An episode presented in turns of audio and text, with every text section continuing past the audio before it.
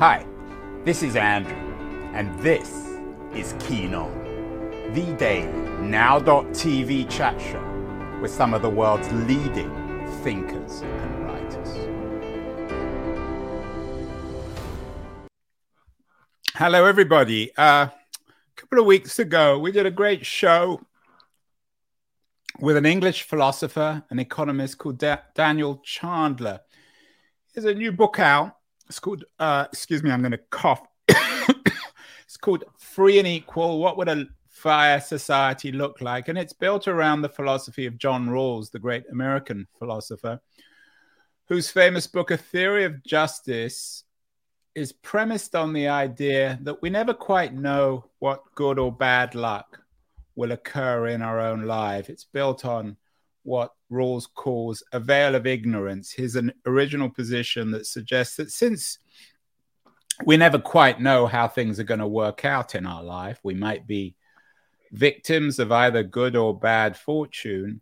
Uh, we want to treat others well uh, because we want ourselves to be treated well. This idea of Chandler and Rawls occurred to me when I was looking at um, a new book by my guest today, Emma uh, Nadler. Uh, she has a new book out. It's called The Unlikely Village of Eden. It's not a book about politics or society or John Rawls or Daniel Chandler, but it is a book about how to respond to fortune, particularly ill fortune in a sense. Emma is joining us from her home in Minneapolis, Minnesota. Emma, congratulations on the new book. I'm. Thank you. I suspect that uh, you've never been compared to John Rawls, have you? Are you familiar with his work?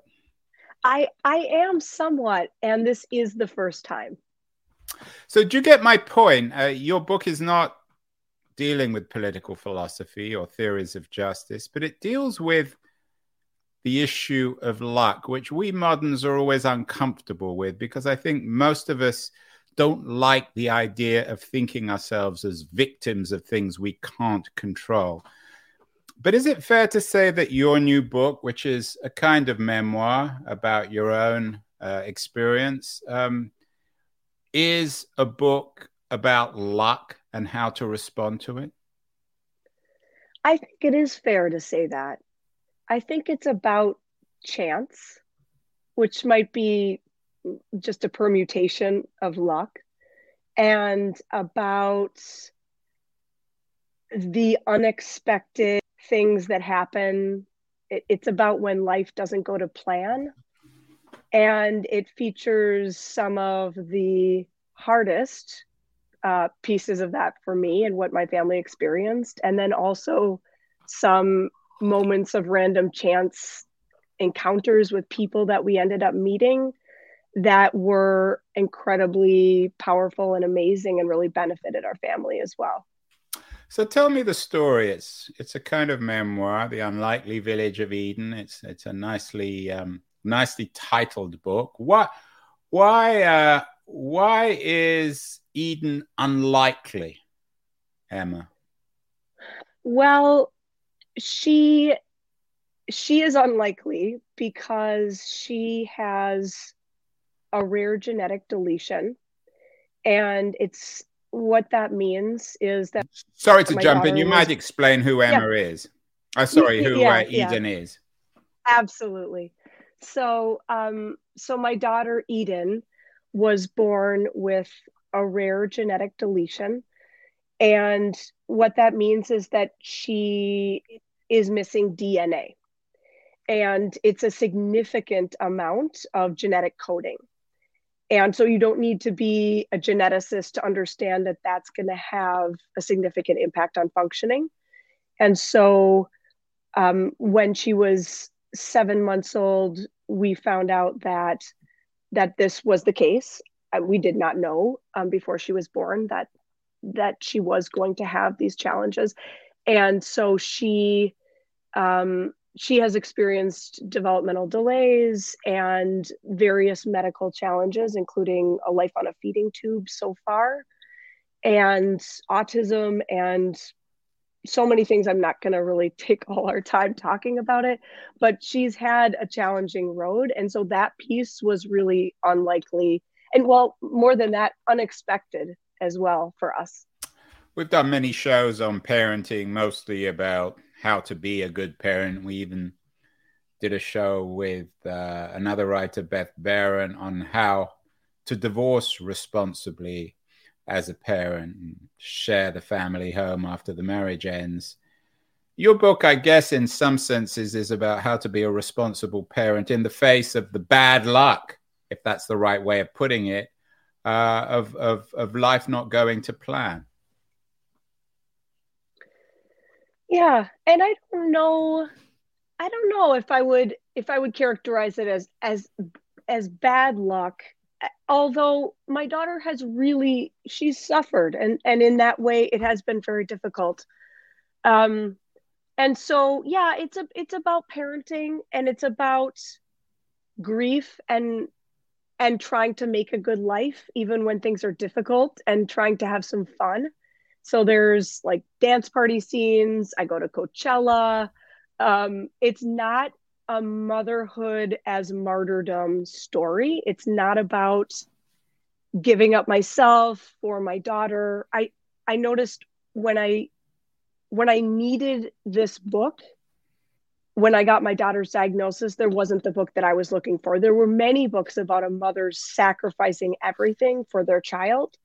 And I wanted to be a good mom. I, I still want to be a good mom but I also want to be a good enough mom and I want to have a life and I want to I have things I want to do and and I want to be there for my children and I also want to be a whole person and I, I really wanted to see that in a book and I wanted it to be funny.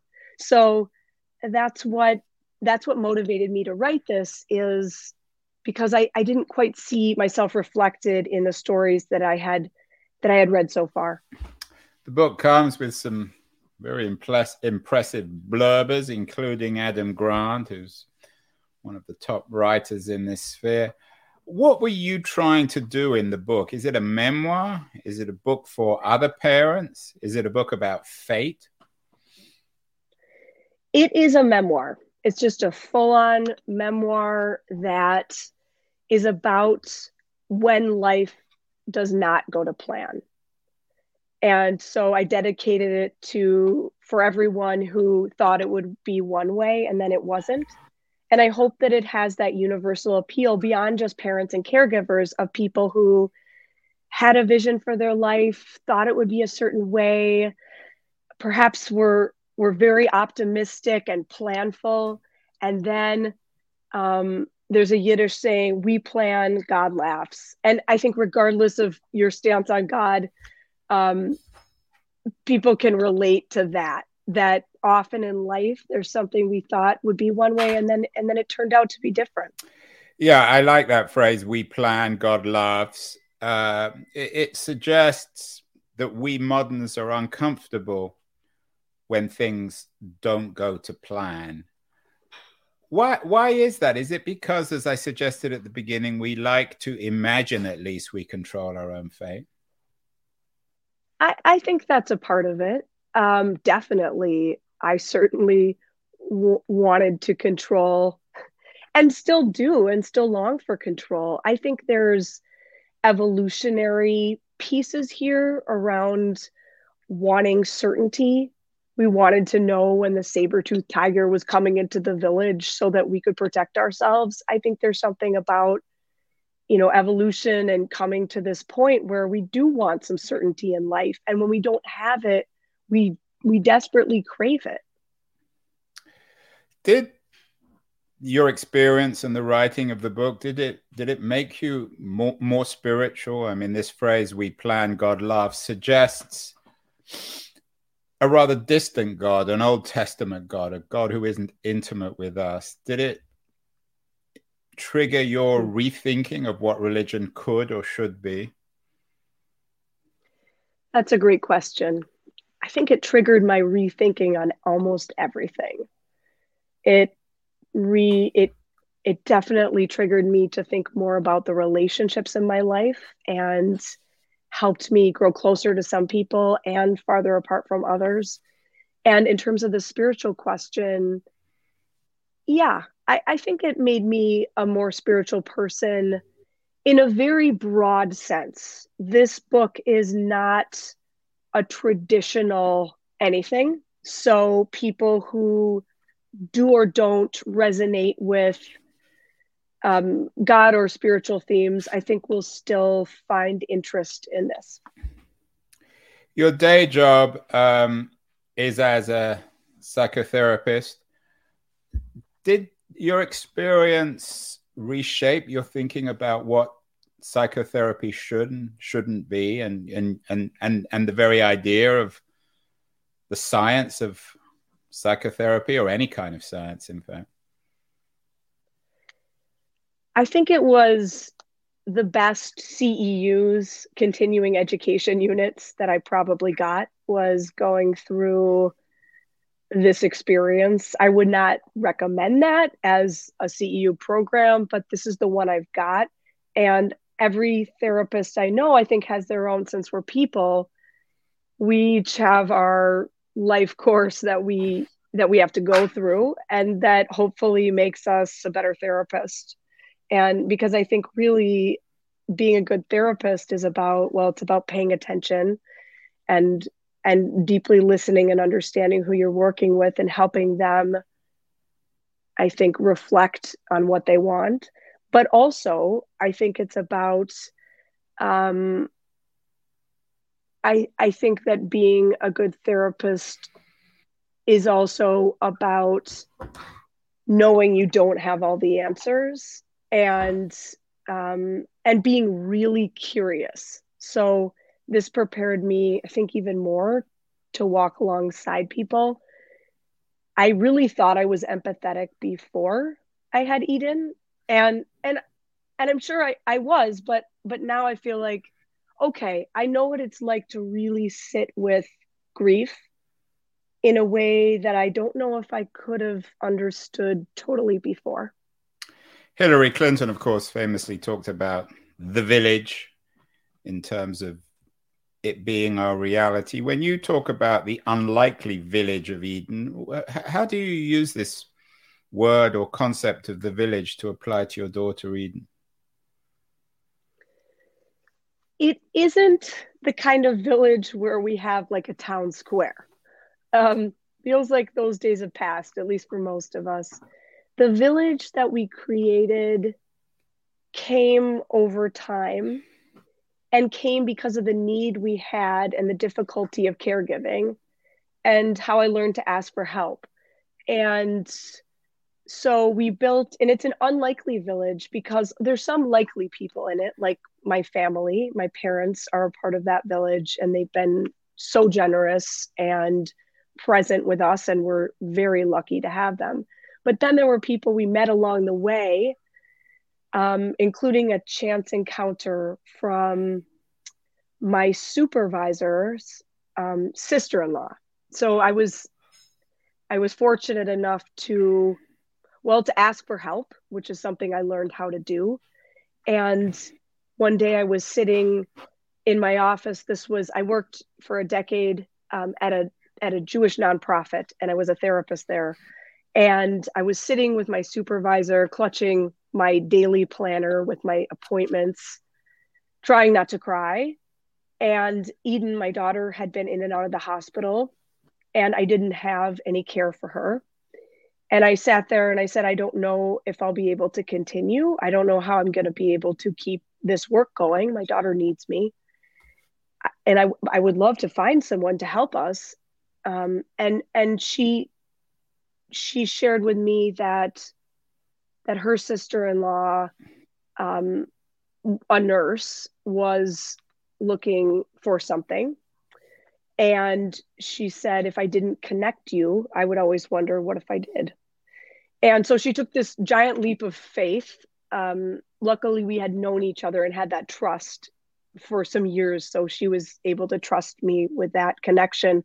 But she took a chance on me and our family and that led to a really deep and caring connection with her with Julie who's a nurse, and then her husband, who've become our our extended family and are still really core in our lives, and um, others, friends and neighbors who we were also able to connect connect more deeply with through um, and as the years went on.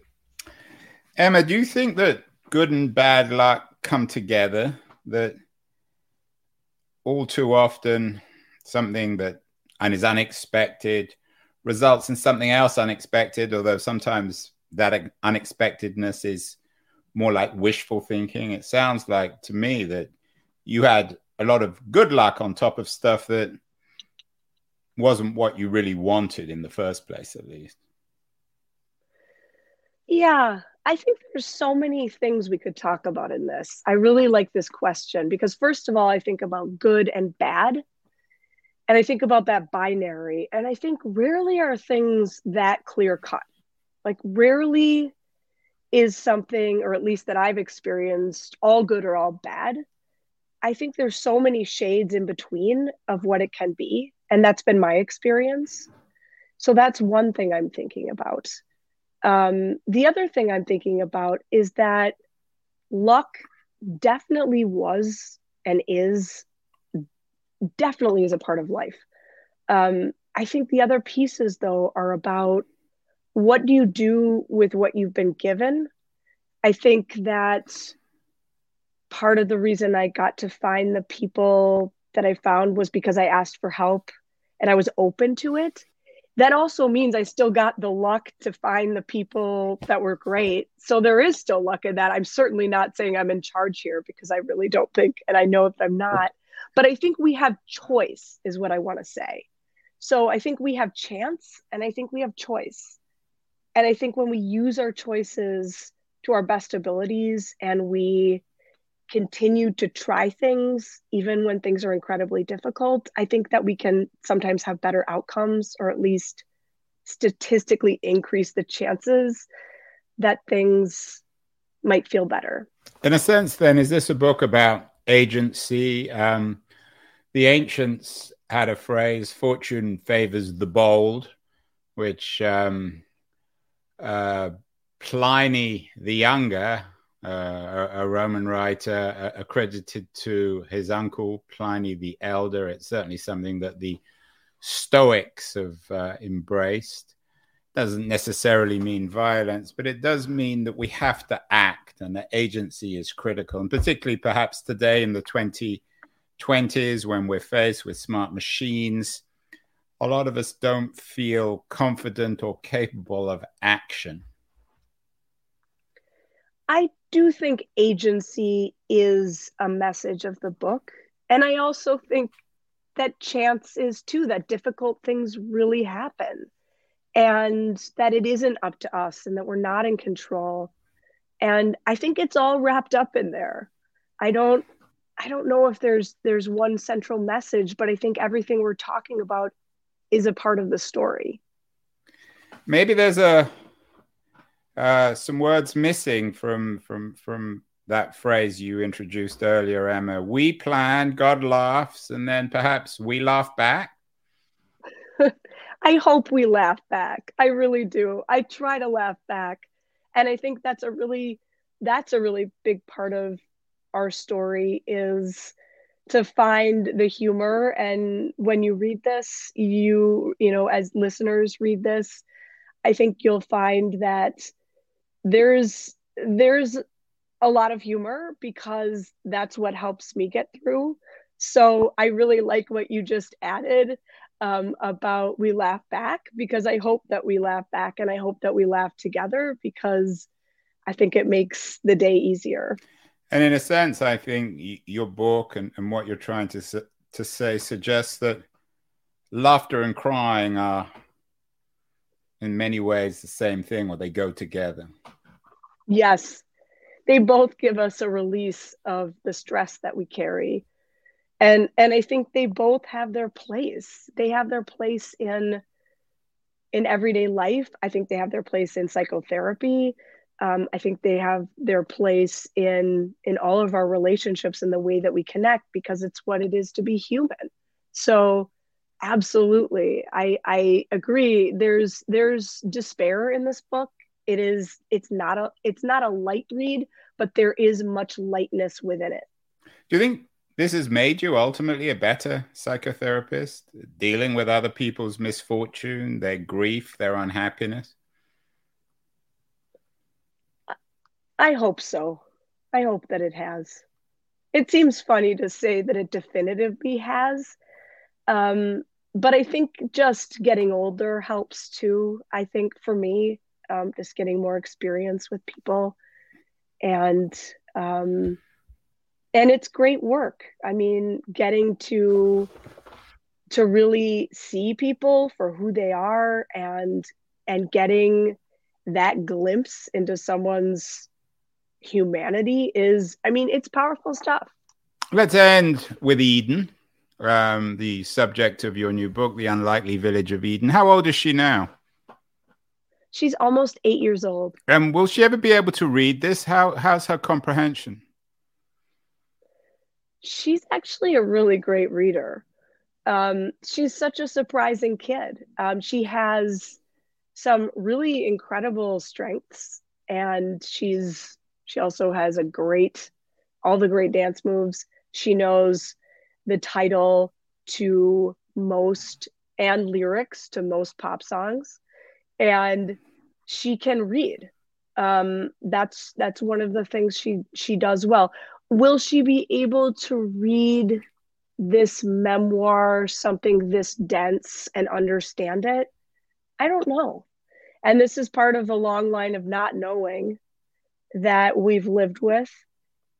So i'm not sure if she would ever be able to to parse out more of these complex subjects and conversations. Um, right now, things are more literal for her. Um, so I'm I don't know. Would you like her to read it? To be able to read it and, and understand it? Is it written in a sense for her? Hmm. Well, it's not not for her. Um, it's I think it's more. I think it's more. Um, well, I think it was geared more towards people who who have that experience of thinking life is going to be one way and then it isn't. But yeah, if she wanted to read it, I would want to read it with her and I would want to talk about all the different parts with her and talk about her experience and use it to connect.